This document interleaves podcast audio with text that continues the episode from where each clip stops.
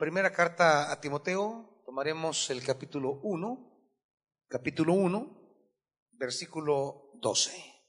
Primera Timoteo 1, 12. Doy gracias al que me fortalece, Cristo Jesús nuestro Señor, pues me consideró digno de confianza al ponerme a su servicio. Anteriormente, yo era un blasfemo, un perseguidor y un insolente. Pero Dios tuvo misericordia de mí porque yo era un incrédulo y actuaba con ignorancia.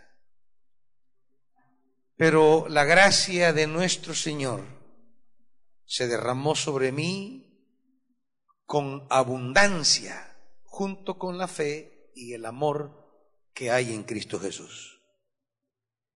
Este mensaje es digno de crédito y merece ser aceptado por todos. Que Cristo Jesús vino al mundo a salvar a los pecadores, de los cuales yo soy el primero. Pero precisamente por eso Dios fue misericordioso conmigo a fin de que en mí, el peor de los pecadores, pudiera Cristo Jesús mostrar su infinita bondad. Así llego a servir de ejemplo para los que, creyendo en Él, recibirán la vida eterna. Por tanto, al Rey eterno, inmortal, invisible, al único Dios, sea honor y gloria por los siglos de los siglos. Amén. Padre, te ruego que desde esta escritura tú puedas ministrarnos tu palabra bendita, tu palabra de vida, tu palabra de amor. Espíritu Santo, guíanos a toda verdad. En el nombre de Jesús. Amén. Siéntense, amados. ¿Me oyen todos con, claridad? Bien, uno, dos, uno, dos. Bien. Hay una palabra que es clave en toda la teología paulina. Es algo que el apóstol siempre va a desearle a la iglesia. Y siempre que escribe es el anhelo de su corazón y es la gracia. Y justo de esa gracia hablaremos esta mañana. Uno, entender la gracia y dos, entender el propósito de la gracia. La gracia es el acto generoso en el cual Dios se entrega para, diríamos, reproducirse en esa realidad externa a Él. La gracia es esa comunicación divina donde Dios se da de sí. Es la gracia, Dios se entrega. La gracia es Dios saliendo de sí mismo y extendiendo su esencia al resto que no es Dios. Para que, de alguna manera, ese resto, esa realidad externa a Él, sea enriquecido con su esencia. De alguna manera, esa realidad es divinizada, porque Dios comparte su, su esencia, Dios comparte su naturaleza, Dios comparte lo que Él es y lo transfiere a eso externo que no es Dios. Y, a ese compartimiento se le llama la gracia y ese es el primer elemento que, Pablo va a destacar. La gracia de Dios con Él. No, no es que Él no contemple el tema de la gracia con la creación, ¿cómo no? Pero en este segmento de 1 Timoteo, él comparte el aspecto testimonial de la gracia en su vida. Él da fe de lo que la gracia significó en su existencia personal. La gracia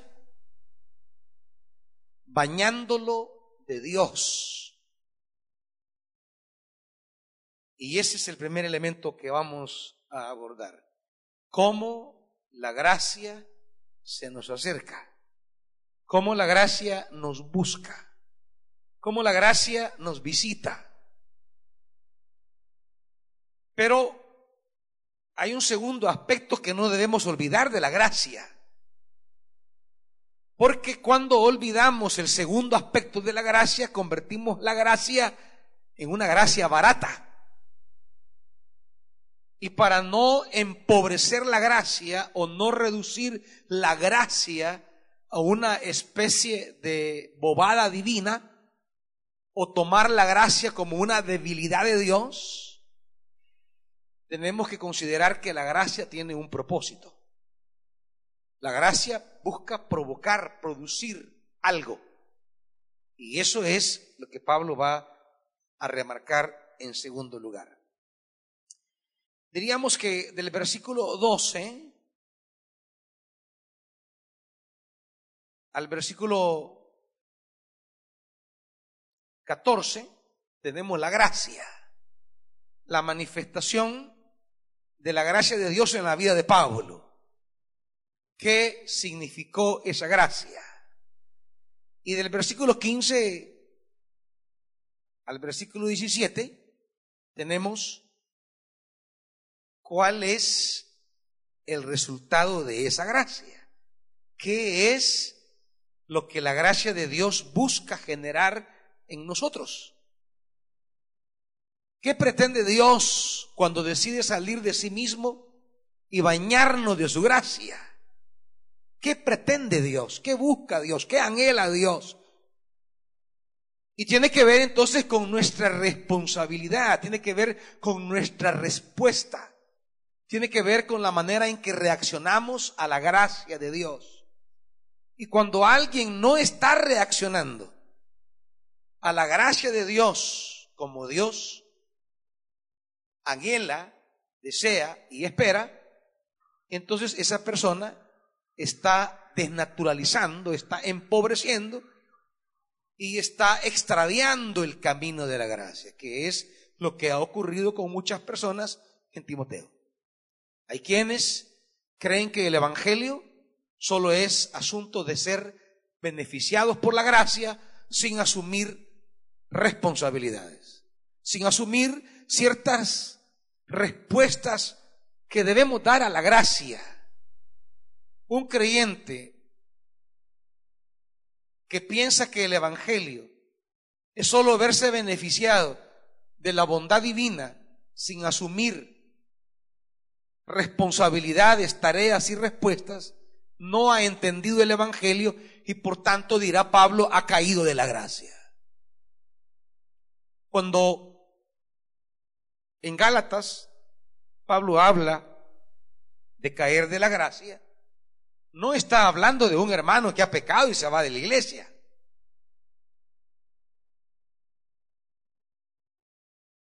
Como muchas veces oímos en el calor evangélico, mira, y fulano de tal se cayó de la gracia.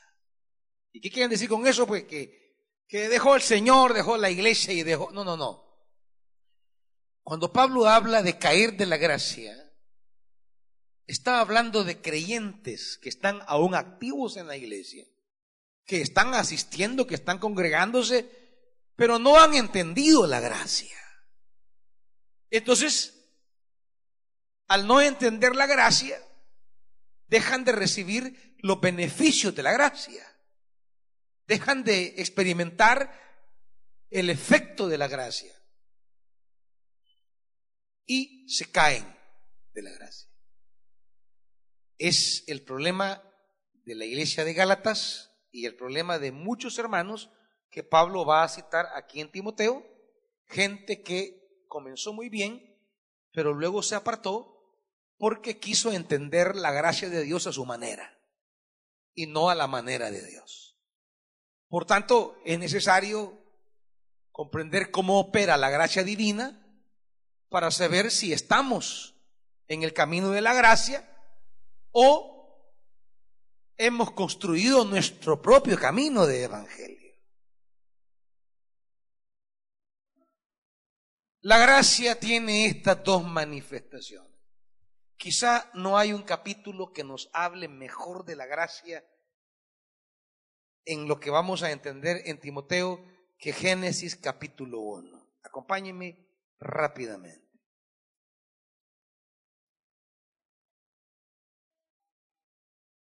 Génesis capítulo 1 realmente es un canto a la gracia de Dios. Es un himno a la gracia de Dios en la creación.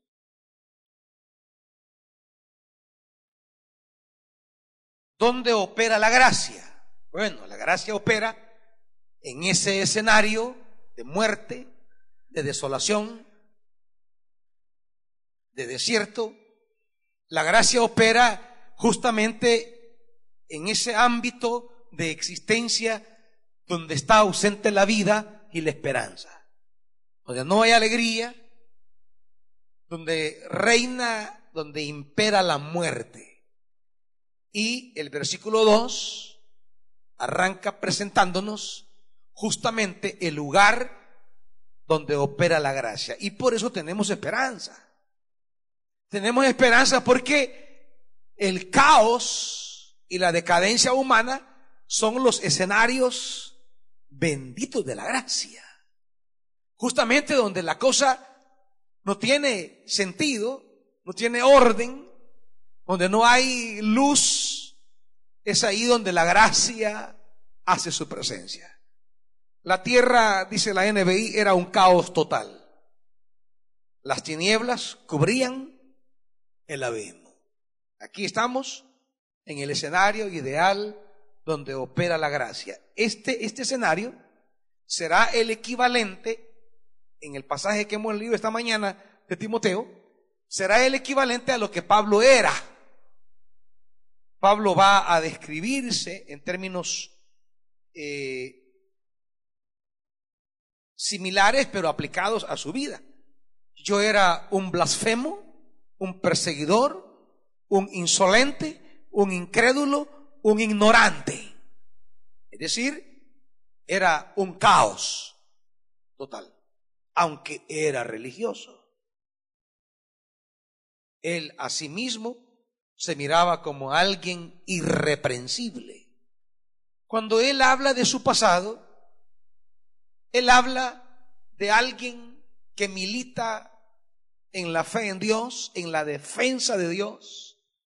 Él habla de un celoso hombre que procura ser fiel a Dios, pero no lo es. Ese es el gran peligro de la religión. La religión cree sintonizar con Dios, pero no. Porque el Dios de la Biblia es un Dios de gracia no, no solamente en el Nuevo Testamento.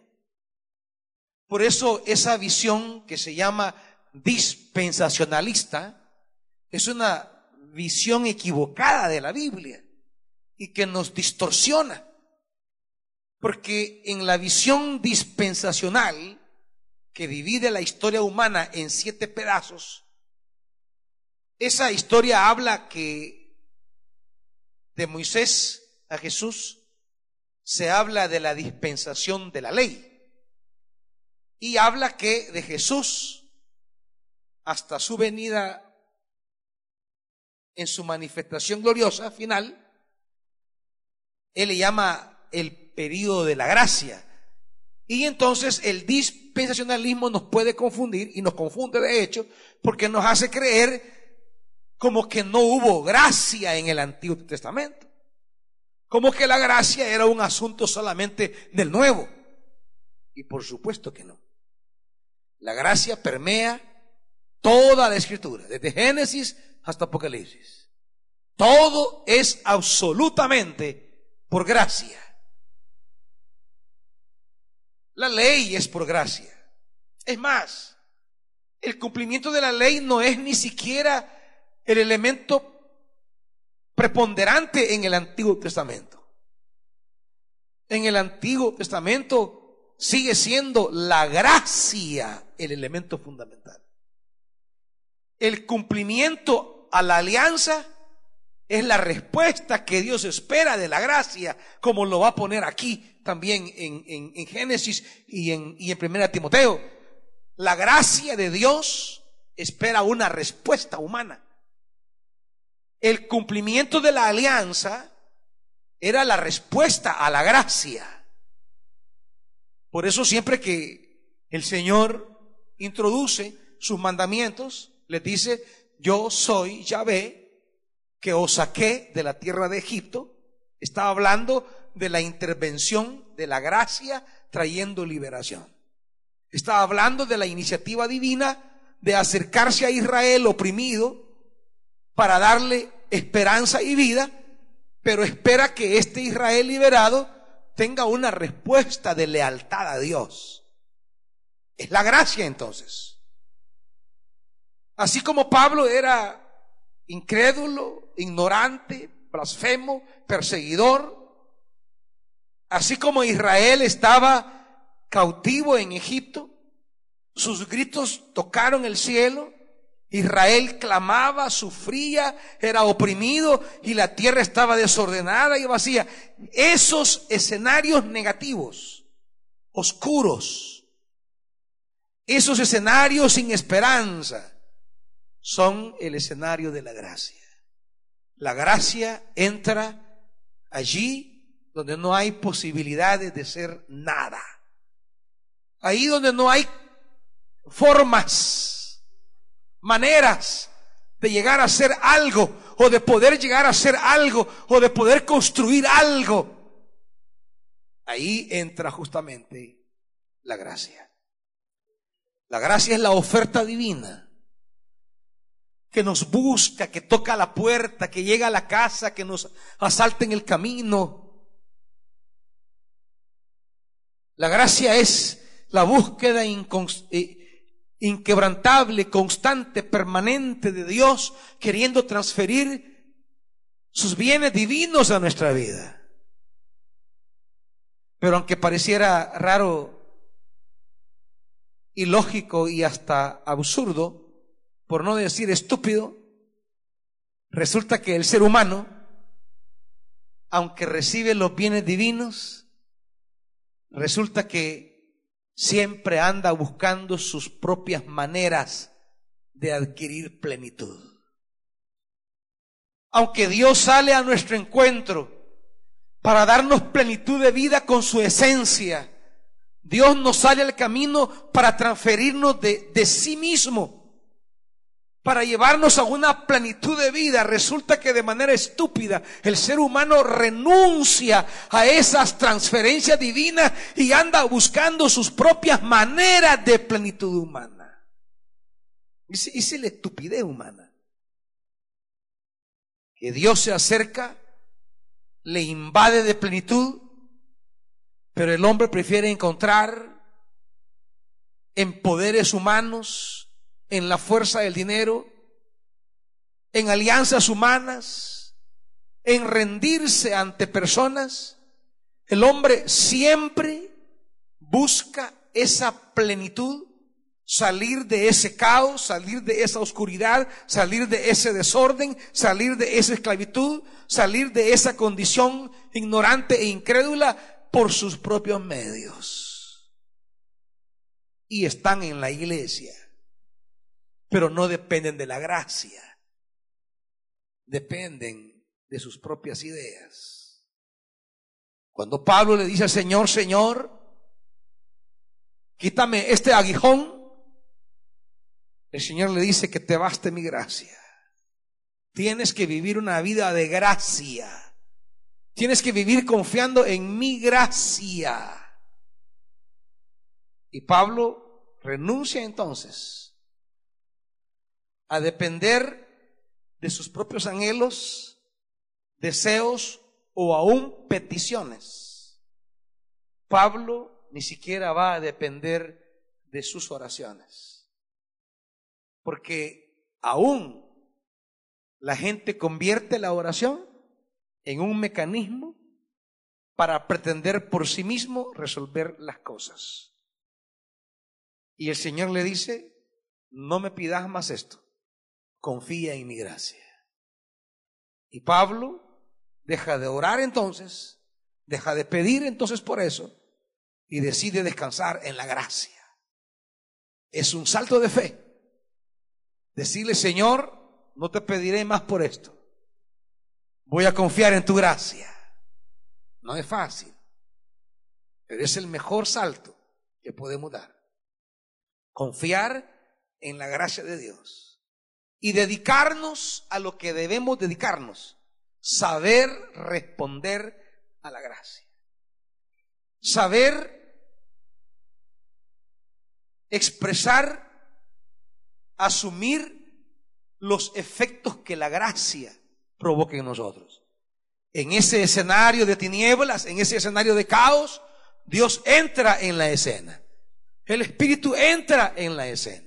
La palabra entra en la escena.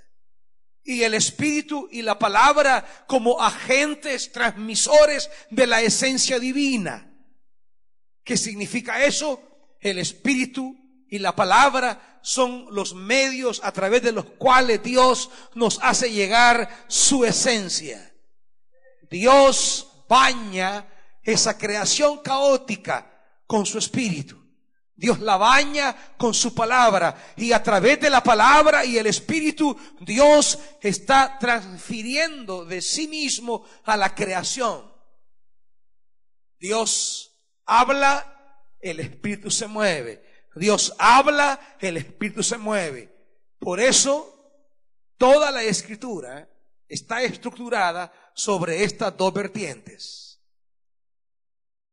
Dios envía su espíritu y Dios envía su palabra, porque son los dos canales a través de los cuales Dios transfiere de sí mismo a la creación. Por eso dirá Gálatas y venido el cumplimiento del tiempo, Dios envió a su Hijo. En Gálatas 4:4 y agregará unos versículos más adelante, Dios envió su Espíritu Santo, por el cual clamamos Abba Padre. Desde Génesis hasta nuestros días, entonces, los dos canales divinos a través de los cuales Dios sale de sí mismo para expandirse, para, para, para acercarse, para transferir su esencia al resto de la realidad, desde entonces es a través de la palabra y del Espíritu una iglesia. Y cristianitos y cristianitas aquí, que creen que con asistir a la iglesia basta, están equivocados. Para ser bañados de Dios, tenemos que ser bañados del Espíritu y de la palabra. Sin ellos, no hay Dios en nosotros. Sin la palabra de Dios y sin el Espíritu de Dios, no hay esencia divina en nosotros. No hay cualidades regenerativas de Dios en nosotros. Sin la palabra y sin el Espíritu no hay manera de cómo Dios se haga presente en nosotros y nos plasme sus bondades, sus cualidades, su belleza, su hermosura, sus capacidades, sus visiones, su vitalidad. No hay manera. Quien descuida la palabra y quien descuida el Espíritu Simplemente se está alejando de Dios aunque esté en la iglesia. Aunque ocupe un cargo en la iglesia, no importa. Aunque realice alguna actividad en la iglesia, no importa. Porque es la palabra y el espíritu. Las dos manos, decía Irineo, con la que el Padre redime y crea todo lo que existe. Cuando el Padre quiere intervenir, mete sus manos y sus manos, una es la palabra, el Hijo, y el otro es el Espíritu Santo. Y el Padre como alfarero trabaja. Aquí está el Padre trabajando en el capítulo 1. ¿Y qué hace? Pues mueve su espíritu y dice su palabra. ¿Qué está haciendo? Sacando de sí mismo e integrando a la creación las perfecciones divinas. ¿Qué está haciendo? Pues introduciendo en la creación de sí mismo. Y por eso al final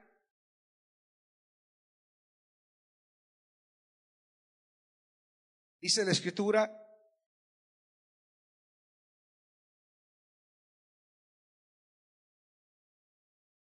cuando cierra versículo 30, 31, perdón, Dios miró todo lo que había hecho. ¿Y cuál fue su valoración? Y todo era muy bueno. ¿Por qué? Era en gran manera. ¿Por qué? Porque Dios había bañado la creación de sí mismo. Dios había transferido la creación de la belleza divina. Por eso la creación sigue siendo instrumento de Dios para darnos a conocer. Estudien los mares, estudien el universo, estudien los fenómenos astronómicos, estudien los ríos, estudien los árboles, estudien la tierra, estudien este hábitat, porque todo este hábitat está impregnado de la belleza divina. Estudien su cuerpo, la maravilla de sus órganos, lo precioso de cómo funcionan sus ojos, su sistema auditivo, su corazón, su cerebro, tomen un libro de anatomía, conozcan cómo funciona su cuerpo, su sistema inmunológico, estudien todas las capacidades de nuestro cuerpo. Es una preciosidad. Es algo seductor, hermoso, precioso. Y sabe que eso significa la gracia. La gracia, una de sus cualidades o de sus acepciones, es la belleza. Por eso se dice en lenguaje natural que qué gracia tiene esa mujer o ese hombre. Estamos aludiendo a su presencia hermosa, atractiva, deslumbrante. Cuando se analiza la creación, la creación es una cosa preciosísima. Dedíquense un día a leer sobre el espacio, sobre ese interminable, abrumador espacio. Usted ve el espacio y se queda asombrado de eso que parece infinito. De una cosa pero tan pequeña como lo es la Tierra en el concierto de planetas y soles. Algo tan pequeño como es el sistema solar dentro de la Vía Láctea. Y la Vía Láctea una cosa mínima, nada, inexistente en el mundo de millones y millones de galaxias. fenómenos naturales en los polos como la aurora boreal. Es una de las manifestaciones más preciosas que hay. Fenómenos naturales de colores. Es una cosa lindísima. Toda la creación, toda la creación que tanto daña el ser humano está impregnada de la belleza divina. Por eso Dios dijo, bueno en gran manera. Y no solo hizo, y, no solo eso, sino Dios bendijo todo lo que hizo. Es buena en gran manera y es bendecida. Pero esa gracia requiere requiere ciertos términos. ¿Cómo, ¿Cómo no echar a perder esta belleza? ¿Cómo no arruinar esta hermosura? Y ahí es donde Dios viene y dice, vaya señores, ahora les toca a ustedes seguir embelleciendo esta creación. El ser humano en la escritura es llamado a ser prolongación de los actos divinos. El ser humano es llamado a la existencia para ser una extensión de las intenciones divinas. Dios convoca al hombre para que el hombre siga impregnando a esta creación de esa belleza. Por eso al hombre le da capacidades especiales le da cualidades muy particulares. Por eso Dios dotará al ser humano de una serie de virtudes casi divinas. Por eso, a diferencia de todo lo creado, de lo único que se puede decir que es creado a la imagen de Dios, es el ser humano hagamos al hombre, ¿a qué? A nuestra imagen. ¿Y para qué Dios iba a dar su imagen al hombre? Para que el hombre continuara ejerciendo la tarea divina. Por eso lo dotó de palabra. Nadie más habla. No hay un chucho que habla. No hay una vaga que habla. Y es un fenómeno muy particular cuando hablará el burro o la burra de Balán. Y como dijo un predicador, no es de sorprendernos que un burro hable como humano cuando hay humanos que hablan como burro.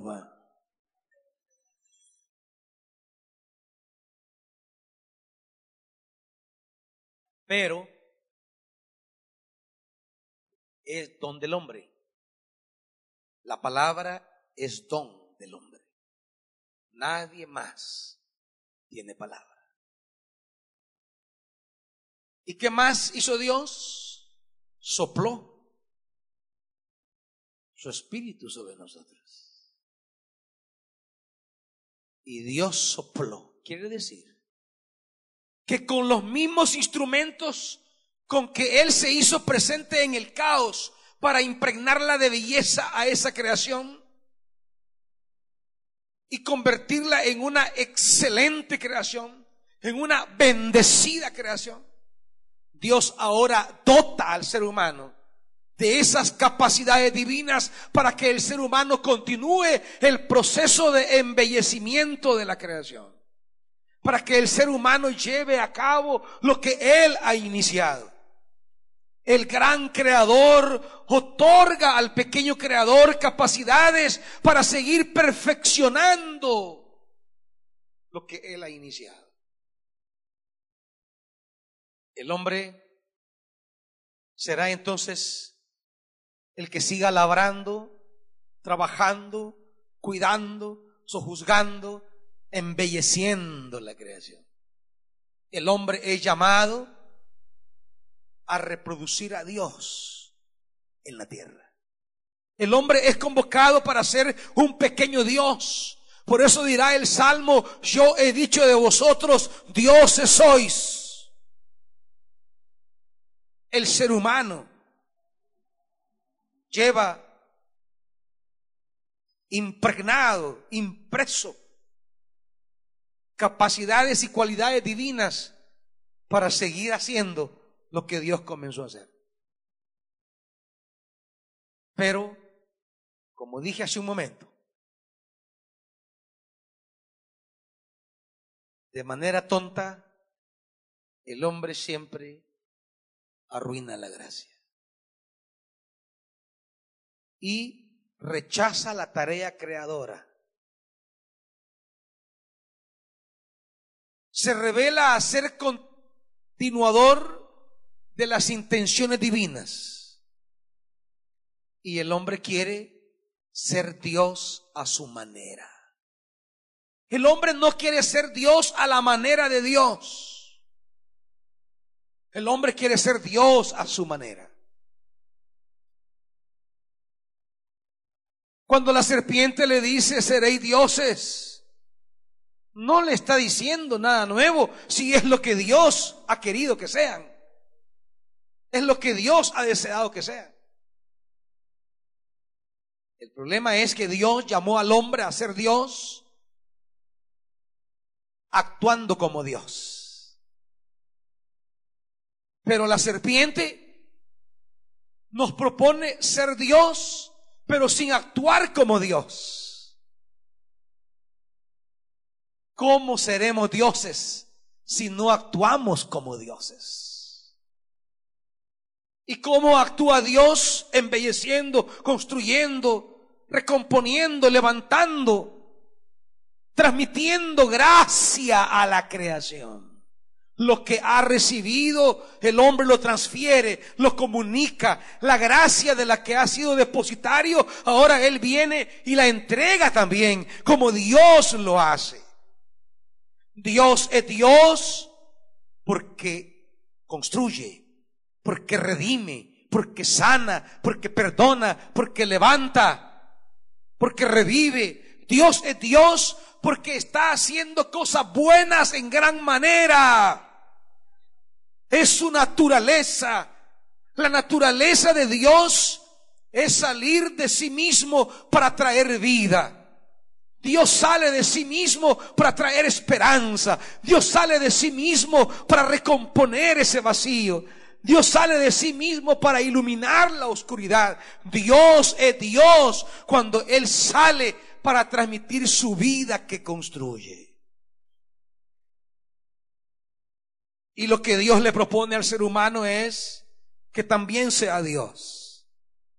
Pero será Dios no tomando atajos ni evadiendo responsabilidades. Será Dios construyendo como Dios construye, sanando como Dios sana, levantando como Dios levanta, resucitando como Dios resucita, embelleciendo como Dios lo hace. ¿Entienden, iglesia? El poema de la creación es el paradigma de lo que Dios quiere para el ser humano esto que yo he hecho es lo que quiero que ustedes hagan. Por eso les da el mandato. 1.27 de Génesis. Y Dios creó al ser humano a su imagen. Lo creó a imagen de Dios, hombre y mujer los creó. Y los bendijo con estas palabras. Sean fructíferos y multipliquen. Llenen la tierra y sométanla. Debe traducirse a administrenla. Dominen los peces del mar y las aves del cielo. Y a todos los reptiles que se arrastran por el suelo. También les dijo, yo les doy esta tierra, todas las plantas que producen semilla y todos los árboles que dan fruto con semilla. Y todo eso les servirá de alimento. Y doy la hierba verde como alimento a todas las fieras de la tierra, a todas las aves del cielo y a todos los seres vivientes que se arrastran por la tierra. Y miró Dios lo que había hecho y era muy bueno. ¿Qué le dice Dios? Esto que yo he hecho, también háganlo ustedes. Este es el llamado. El ser humano fue llamado para multiplicar lo que Dios había hecho. Para continuar lo que Dios había hecho para seguirle dando a esta belleza todavía más continuidad. Pero como siempre, de manera estúpida el hombre quiere ser Dios a su manera, no a la manera de Dios. Ser Dios a la manera de Dios es poner las capacidades que Dios me ha dado para trabajar, trabajar, labrar, construir, esforzar. Pero nos escucha, nos, nos encanta más escuchar a la serpiente. Nos gusta más oír a la serpiente que nos propone un atajo, que nos propone una salida fácil. Al ser humano siempre le gusta lo fácil, lo corto, lo express, lo instantáneo. No le gustan los procesos, no le gusta el trabajo, no le gusta la espera, no desea la paciencia, quiere el ya. Seducido por la oferta del ya, de lo instantáneo, el hombre quiere abarcar ser Dios en un instante y no en un proceso de contribución. El hombre quiere la divinidad como una investidura y no como un proceso de perfección. El hombre quiere la divinidad como un acto mágico instantáneo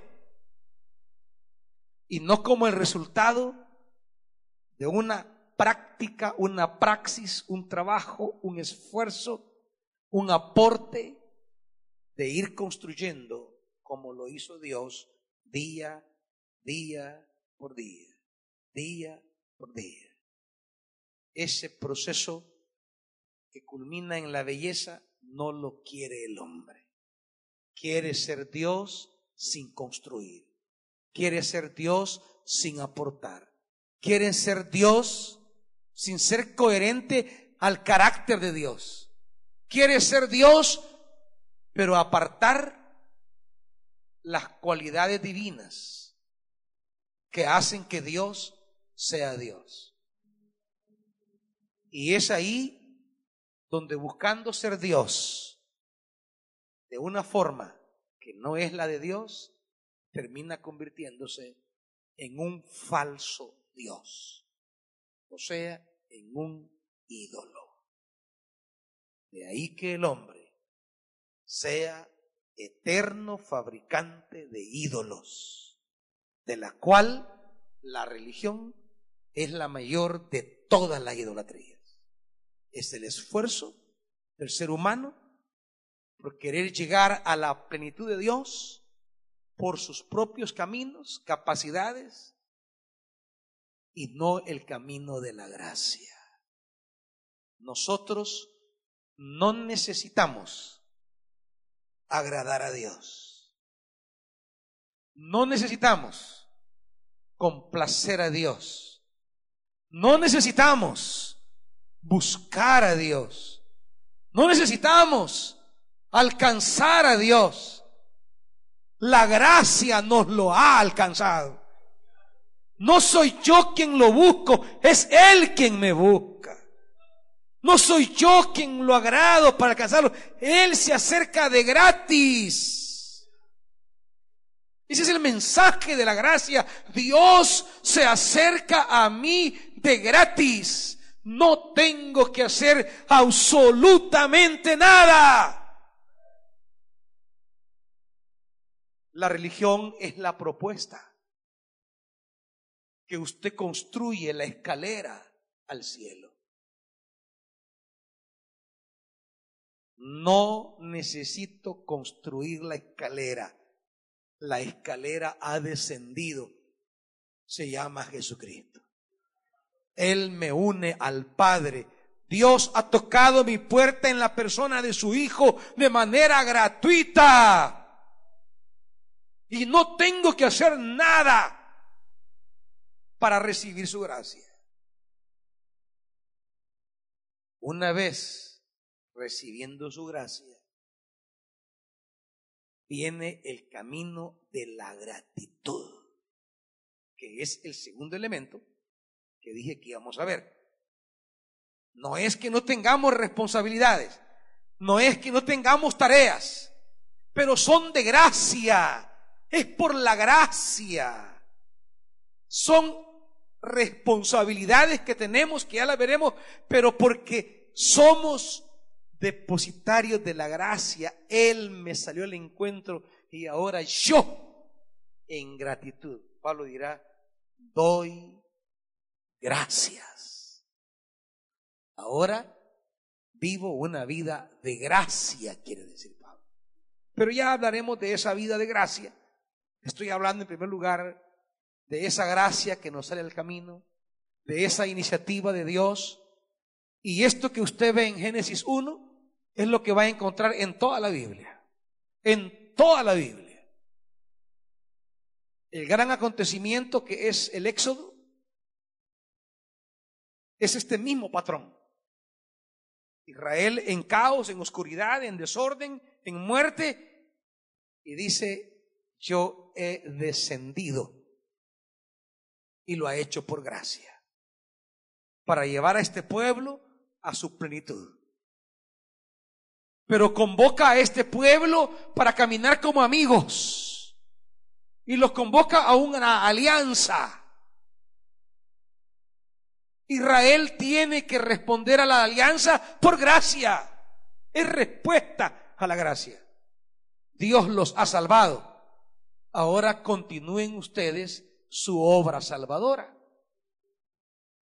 Y Dios llamó a Israel y lo conformó como un sistema que produciría gracia.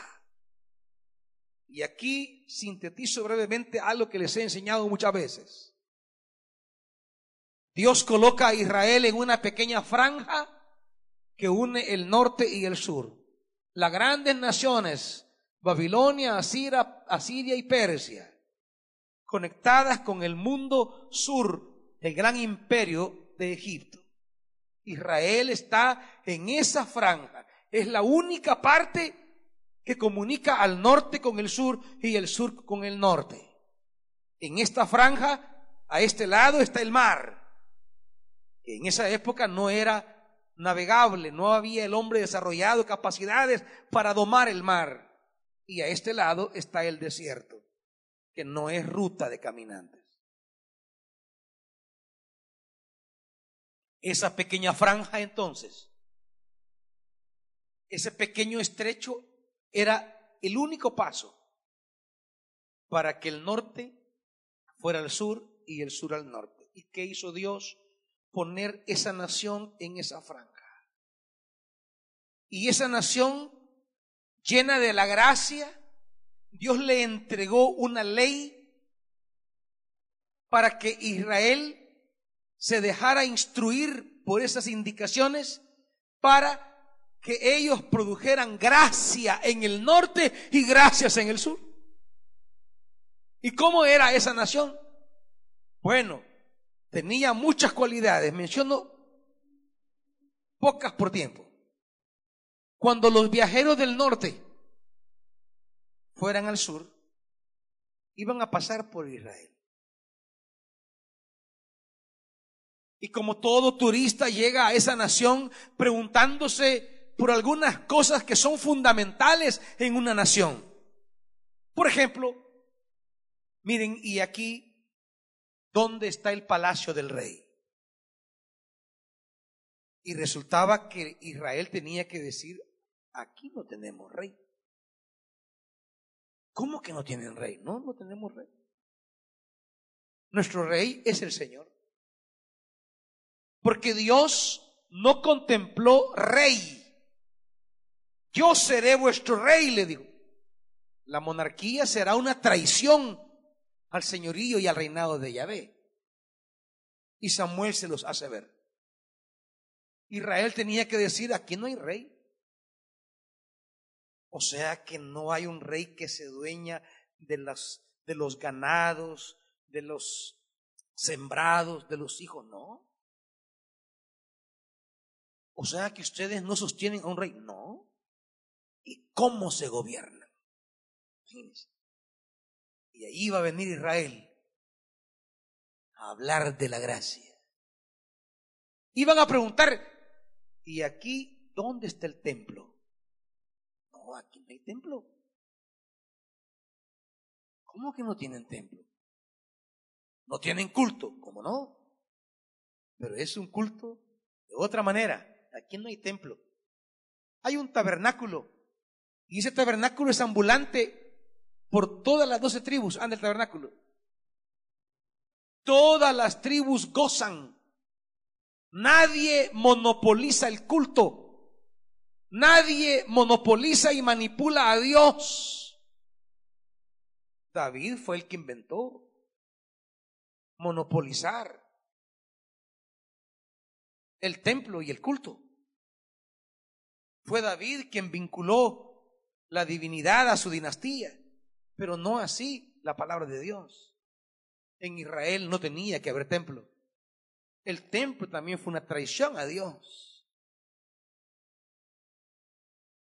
Y cuando llegaran, iban a preguntar, ¿y aquí quiénes son los ricos?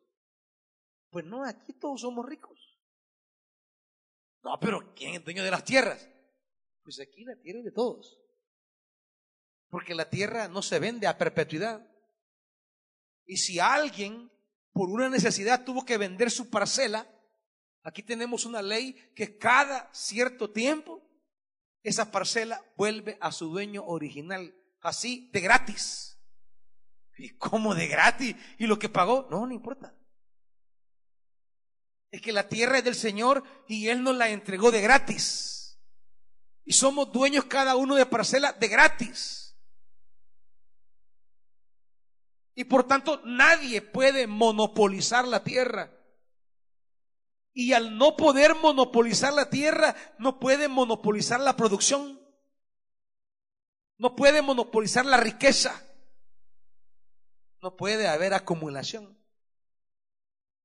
De tal manera que alguien que tenga ciertas capacidades para hacer riqueza, pudo haber comprado 20 parcelas judíos que tenían necesidad. Pudo haber comprado 50 tierras más y tener 51, su pedazo más 50 que compró. Pero llegaba el año de jubileo donde él tenía que devolver las 50 y volverse a quedar solo con su parcela como al principio. Eso tuvo que haber sido revolucionario para las naciones del norte y las del sur. Y así por el estilo. Dios quería que Israel llenara de la gracia las naciones. Pero Israel, otra vez, como el hombre en el Edén, de manera estúpida, decide refugiarse en los ídolos de las naciones. Decide querer ser como las naciones. Y le dicen a Samuel, queremos ser como las demás naciones, constituyenos un rey. Renunciar a ser una nación de la gracia y convertirse en una nación que siga los ídolos como las demás naciones. El único Dios que libera es el Dios de Jesús. Todos los demás ídolos esclavizan. Por eso, cuidado con la idolatría. Con la idolatría aún dentro de la iglesia. Porque la iglesia y la religión son fabricantes de ídolos. Hasta la rectitud moral convierten en ídolo algunos. Sus dogmas sus liturgias, sus doctrinas, sus posesiones. La idolatría es lo que más acecha al creyente. La idolatría es aquello en quien pone su confianza, aquello en quien decide descansar, aquello en que cree está su seguridad, aquello en que cree está su estabilidad. el hombre termina renunciando a los requerimientos divinos para construir su propia, su propio Dios y su propia religión. Israel termina renunciando a Yahvé y a su propuesta de gracia como nación y termina convirtiéndose en una nación que coopta a los demás dioses, los hace suyos y lo convierten en una nación homicida, como las demás naciones. Cuando no entendemos la gracia, cuando no respondemos a la gracia como Dios quiere, las consecuencias son nefastas. Volvamos a Timoteo. Esa gracia que se describe del 12 al 14 debe tener una reacción como la esperaba Dios en el Edén, como la esperaba Dios de Israel. La iglesia debe responder en gracia. Este mensaje es digno de crédito y merece ser aceptado por todos. Que Cristo Jesús vino al mundo a salvar a los pecadores, de los cuales yo soy el primero. Pero precisamente por eso Dios fue misericordioso conmigo a fin de que en mí, el peor de los pecadores, pudiera Cristo Jesús mostrar su infinita bondad. Así llego a servir de ejemplo para los que creyendo en Él recibirán la vida. ¿A qué fue llamado Pablo? A ser ejemplo. ¿Qué le va a pedir él a Timoteo que sea? ¿Qué le pidió Israel, Dios a Israel? Que fueran ejemplo en las naciones. Lo que Dios nos convoca es a ser ejemplo de la gracia de Dios. Yo estoy aquí, dice Pablo, para ser ejemplo de esa gracia. Esa gracia que Dios le pidió al hombre al Edén, en el Edén. Esa gracia que le dijo a Israel en el desierto. Esa gracia lo convoca a él a ser ejemplo. Y él convoca a Timoteo a ser ejemplo también. Ejemplo de una vida marcada por la gracia. Ejemplo de una vida que hace lo que Dios hace.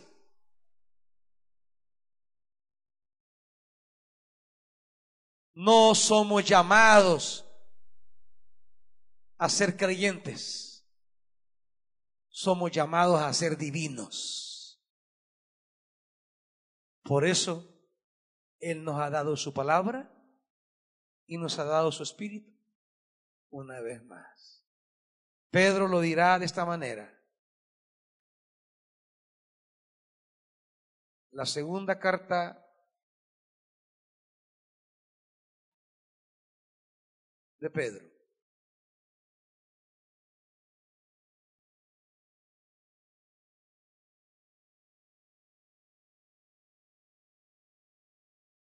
Vea cómo segunda Pedro lo dice de una manera maravillosa. Segunda Pedro 1, versículo 3. Su divino poder, al darnos el conocimiento de aquel que nos llamó por su propia gloria y excelencia, nos ha concedido todas las cosas que necesitamos para vivir como como Dios manda. Así, Dios nos ha entregado sus preciosas y magníficas promesas para que ustedes, luego de escapar de la corrupción que hay en el mundo debido a los malos deseos, lleguen a tener parte en qué, hermanitos.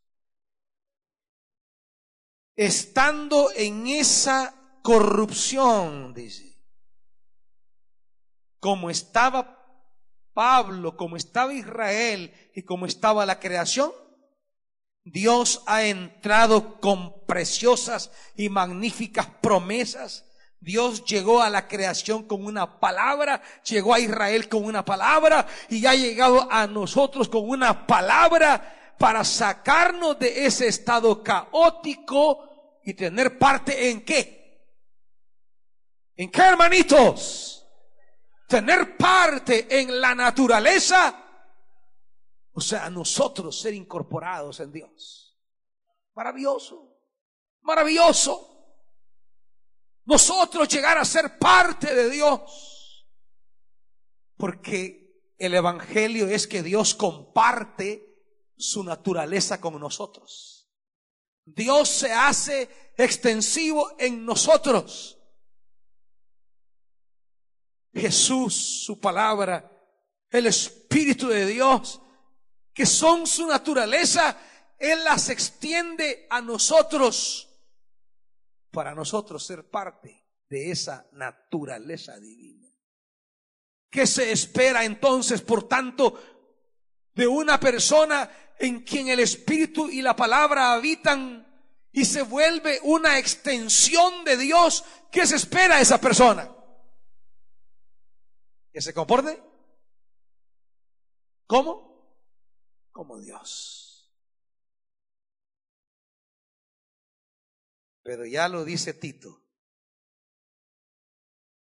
capítulo 1.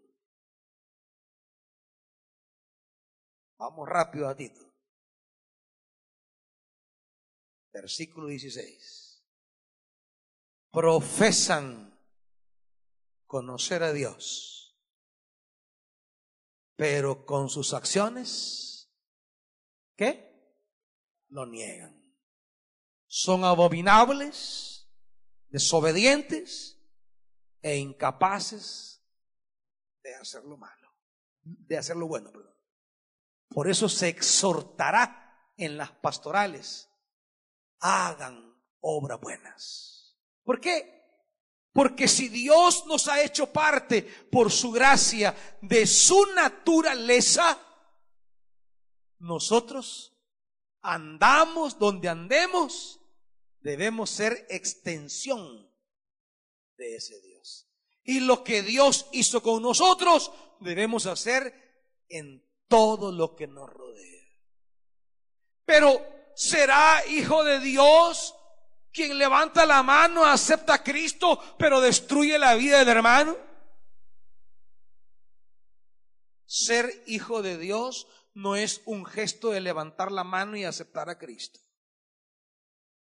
Eso es invento religión.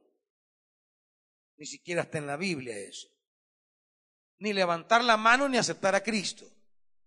En la Biblia lo que está es ser hijo de Dios, es parecerse a Dios.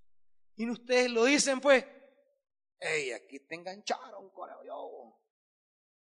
No tiene nada tuyo este bicho. ¿Por qué? Porque ser hijo es parecerse. Y si no se parece, hay duda de paternidad. Este es de Carmelo. Esta bicha se parece al lechero, no fregué. E, e, e, este es del panadero, hombre. Pero aún así, aún así, Dios adopta también. Somos adoptados, hijos yo Por gracia. Entonces, se espera que el que sea hijo se parezca al papá. El corazón del papá, la mamá, la manera de obrar, que haya una cierta similitud, que haya un parecido, si no físico, pero en las acciones, en las buenas obras. Ser hijo de Dios no es del que va a la iglesia. Ser hijo de Dios no es el que levantó la mano. Ser hijo de Dios no son las estadísticas que invaden a los templos evangélicos ahora, que yo tengo 25 mil, que tengo 5 mil, que tengo 3 mil. Esos no son hijos de Dios. Son simple asistencia cuantitativa. No todo el que me dice Señor, Señor. Es cosa de parecerse a Dios en las buenas obras. Término clave en las pastorales. Las buenas obras. Quien no tiene buenas obras, ¿cómo podrá llamarse hijo de Dios? Hijo de aquel que hizo obras y eran buenas en gran Es que el que es bañado de la gracia busca ir a bañar a otro de la gracia. Eso nos dice el Evangelio, no me voy por ahí ahorita por, por el tiempo, solo se lo narro. Un día estaba en su casa una campesina llamada María. se le aparece el mensajero celestial. Llena eres de gracia. Y aquella mujer acepta la agenda de la gracia. Porque la gracia no llega como un entretenimiento divino. La gracia no es un hobby divino. La gracia actúa para encomendarnos una tarea, para encomendarnos una responsabilidad.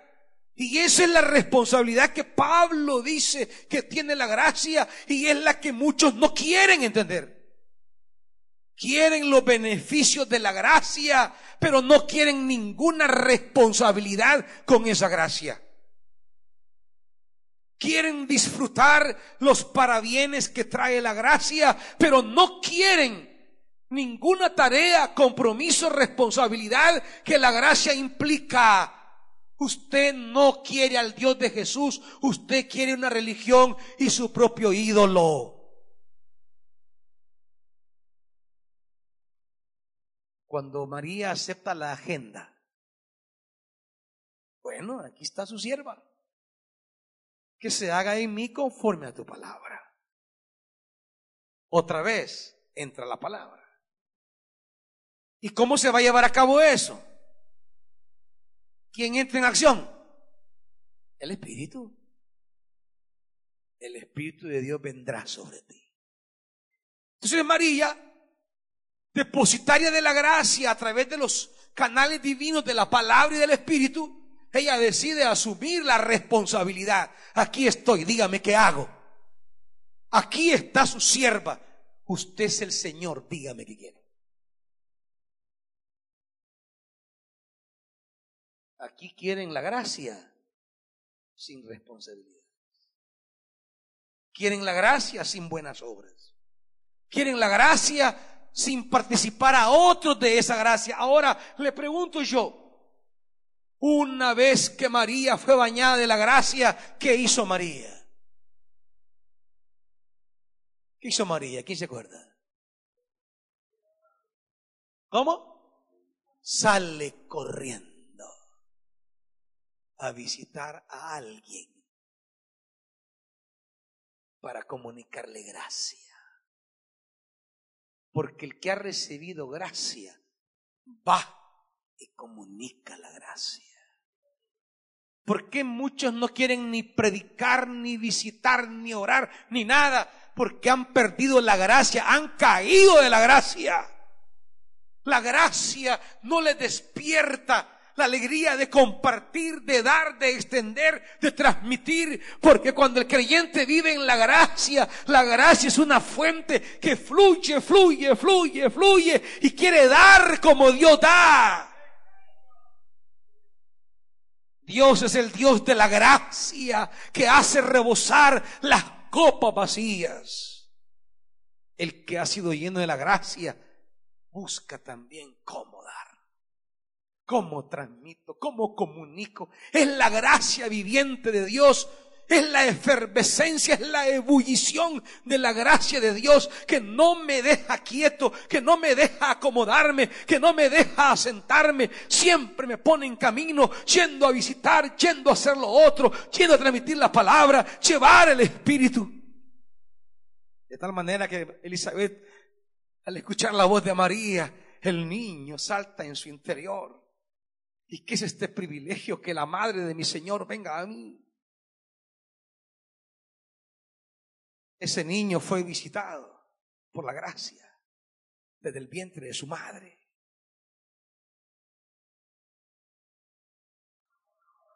¿Dónde están los que se consideran beneficiarios de la gracia, pero no mueven un pie a hacer nada para llevar esta gracia?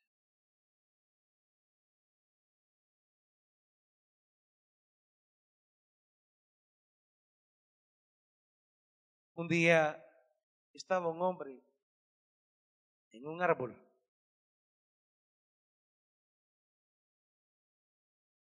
el portador de la gracia de Dios, Jesús, se para y le dice, bájate de ahí.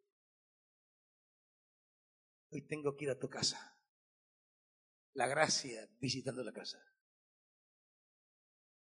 Y cuando la gracia visita la casa de ese hombre, vienen los efectos de la gracia, las buenas obras de la gracia. Nadie se lo está exigiendo. Es la gracia que lo empuja, que lo impele, que lo, que lo lleva. Es la gracia que le hace que no se puede retener al dinero y a la riqueza creyendo que es la esperanza. Y la gracia de manera espontánea brota y dice, he aquí la mitad de mis bienes doy a los pobres. No es el dinero ahora, mi Dios. Yo vivo hoy de la gracia. Y a todo el que le he robado, se lo voy a devolver cuadruplicado. Es la exuberancia de la gracia. La gracia no da equivalentemente. La gracia se desborda. Por eso Pablo dice, la gracia se derramó abundantemente, dice. Porque la gracia no es tacañería. No es ahí el poquito.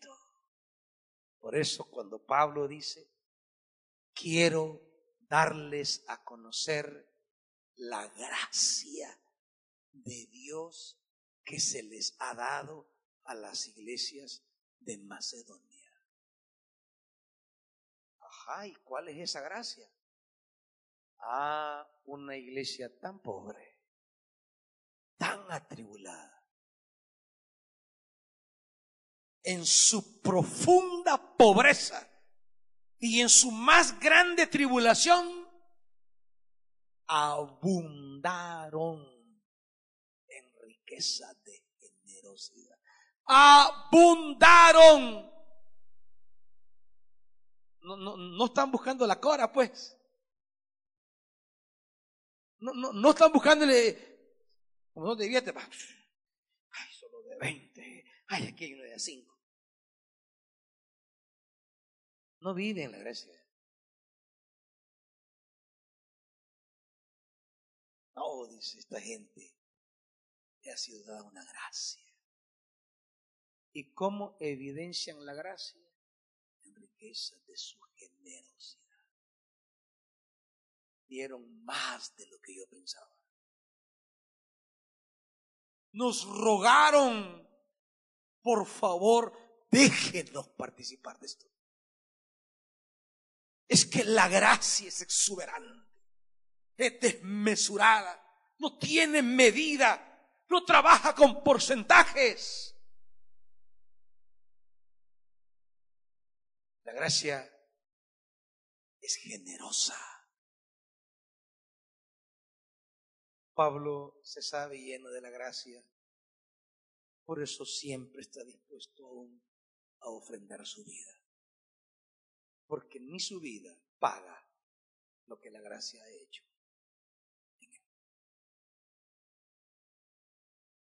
A veces yo me pregunto si somos realmente de la gracia o nos hemos acomodado a la religión, a la religiosidad. Sigue siendo la gracia nuestra fuente de espiritualidad. Sigue siendo la gracia la fuente de nuestro compromiso con Jesús. Sigue siendo la gracia la fuente de nuestro servicio. Seguirá siendo la gracia la fuente de mis ofrendas al Señor. Es la gracia la fuente de todo lo que hago. O ya le puse porcentajes. Ya le puse números a Dios.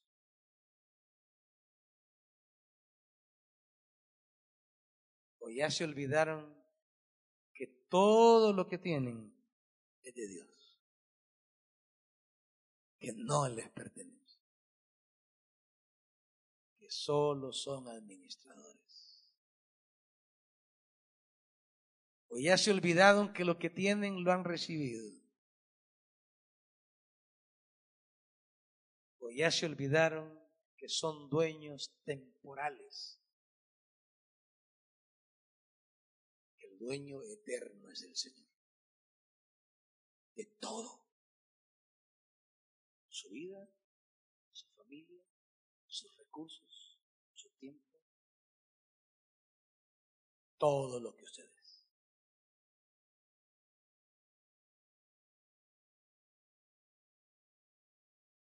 Se lo damos a Dios según la gracia. O ya según el plan de la serpiente. Iglesia,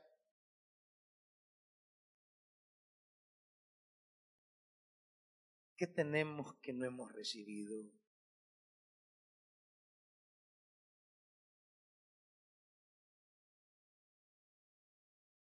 A donde hemos llegado,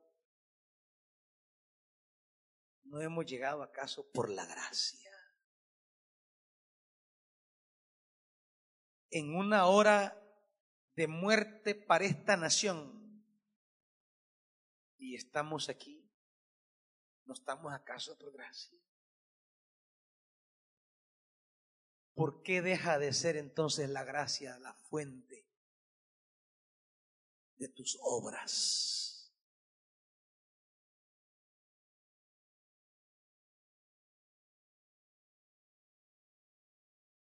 Yo ahí tengo en el Facebook, mire, cada día. Oramos por la familia, no sé quién, que le dé fortaleza. Oramos. Está muriendo una cantidad de gente en este país. No hablo del mundo, en este país. Están atadas. ¿Y por qué estamos aquí? Por la gracia. Pero obramos por gracia. ¿por qué obramos como que fuéramos eternos sobre la tierra?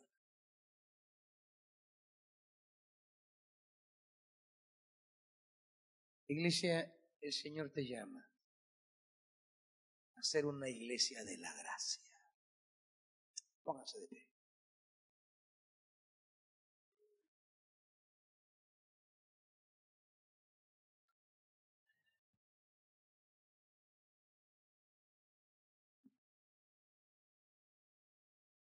Padre, ser tu iglesia desde la gracia es un esfuerzo, es un compromiso, es una renuncia, es un proceso, es un trabajo. Y muchas veces, como al principio en el Edén, renunciamos a esos procesos y compromisos para vivir satisfaciendo nuestra propia mentalidad. Y nos resistimos, nos negamos y nos rebelamos a pagar el compromiso de ser alcanzados por tu gracia.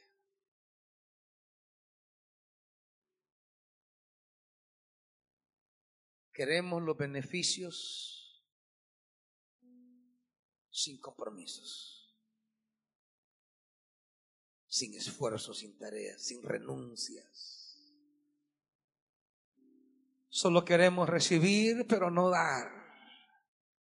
Queremos que vengan, pero no vamos.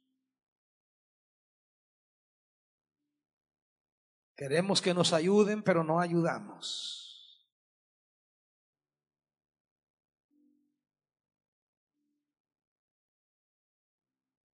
Hemos convertido el Evangelio en un proyecto de egoísmo religioso.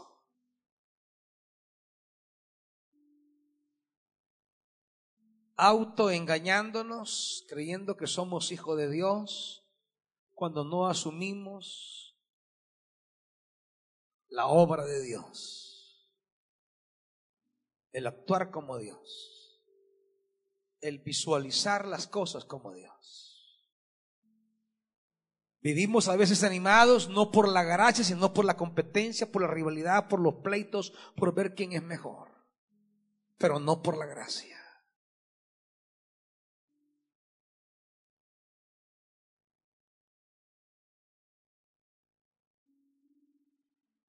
Damos con nuestros límites mentales no desde la gracia con la que tú nos has coronado. Servimos en la estrechez de una responsabilidad y no en el horizonte del desbordamiento de la gratitud. Nos aferramos a la obra de nuestras manos y dejamos de confiar en tu gracia. Nos encerramos.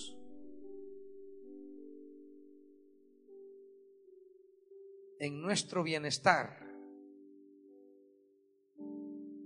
olvidando que tu gracia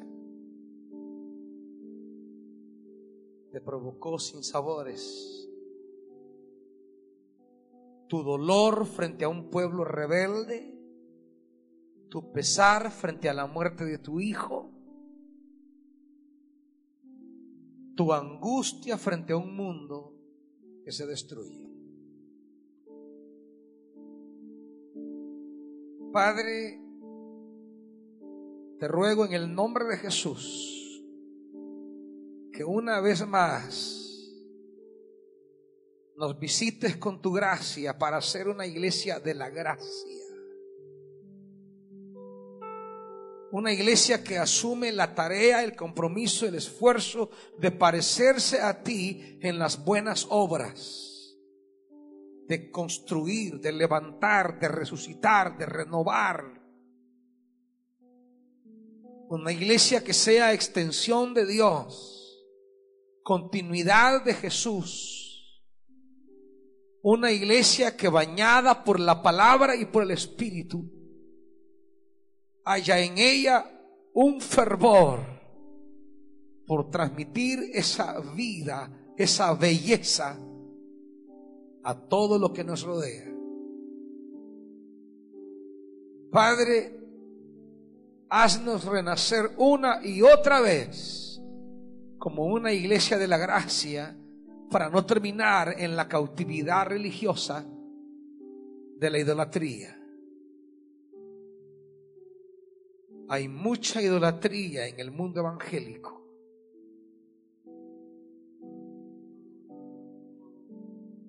Vuelve una vez más a liberarnos con ese río que sale del trono de Dios, del altar del templo.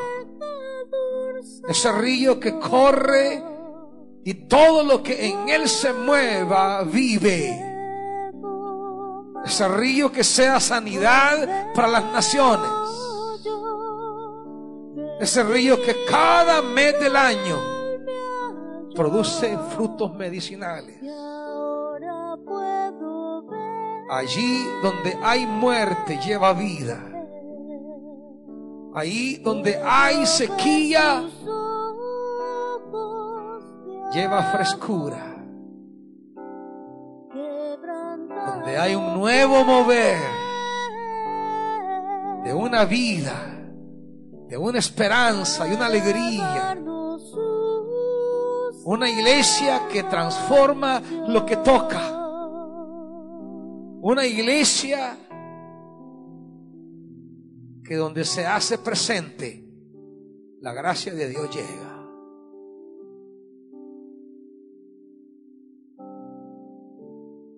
Necesitamos líderes que sirvan sobre la gracia, que amen la obra por la gracia.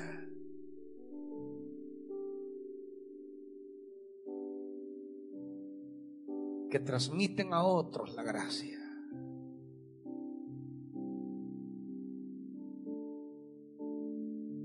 Necesitamos cristianos y cristianas verdaderos hijos de Dios, como Pablo le dirá a Timoteo, hijo verdadero. Que seamos hijos verdaderos, tuyos, no falsos, no hijos pirateados, no hijos falsificados hijos verdaderos. Espíritu de Dios en el nombre de Jesús.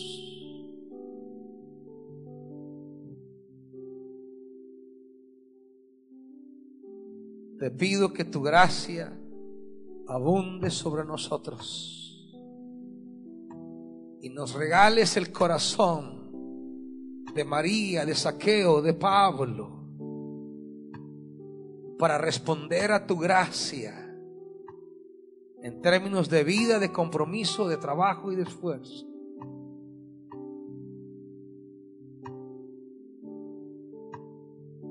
Si hemos caído de la gracia, levántanos y restauranos para ser instrumentos de tu gracia. Espíritu de Dios Espíritu Santo, gime nuestro corazón por una vivencia de gracia en nosotros. Espíritu Santo, muévate en esta grey. Hombres, mujeres, jóvenes y niños. En una vida de gracia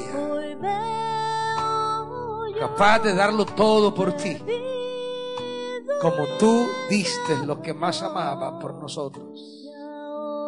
Que no haya aferramiento, que no haya tacañería, que no haya encierro, que no haya miseria, que haya entrega exuberante, que no haya medida, así como tú te has a nosotros sin medida.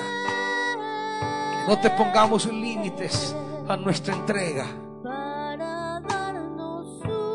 Aquí estamos hasta las últimas consecuencias. Aquí estoy hasta el final, porque no he llegado aquí por mí, sino por tu gracia. Porque nada he alcanzado, sino por tu gracia, porque nada he merecido, sino por tu gracia. Aquí está su siervo. Lo que usted diga, lo que usted quiera, donde usted envíe. Y aquí está la iglesia, Dios. Usted es el Señor. Danos gracia sobre gracia. En el nombre de Jesús. Amén. Dios les bendiga, hermanitos.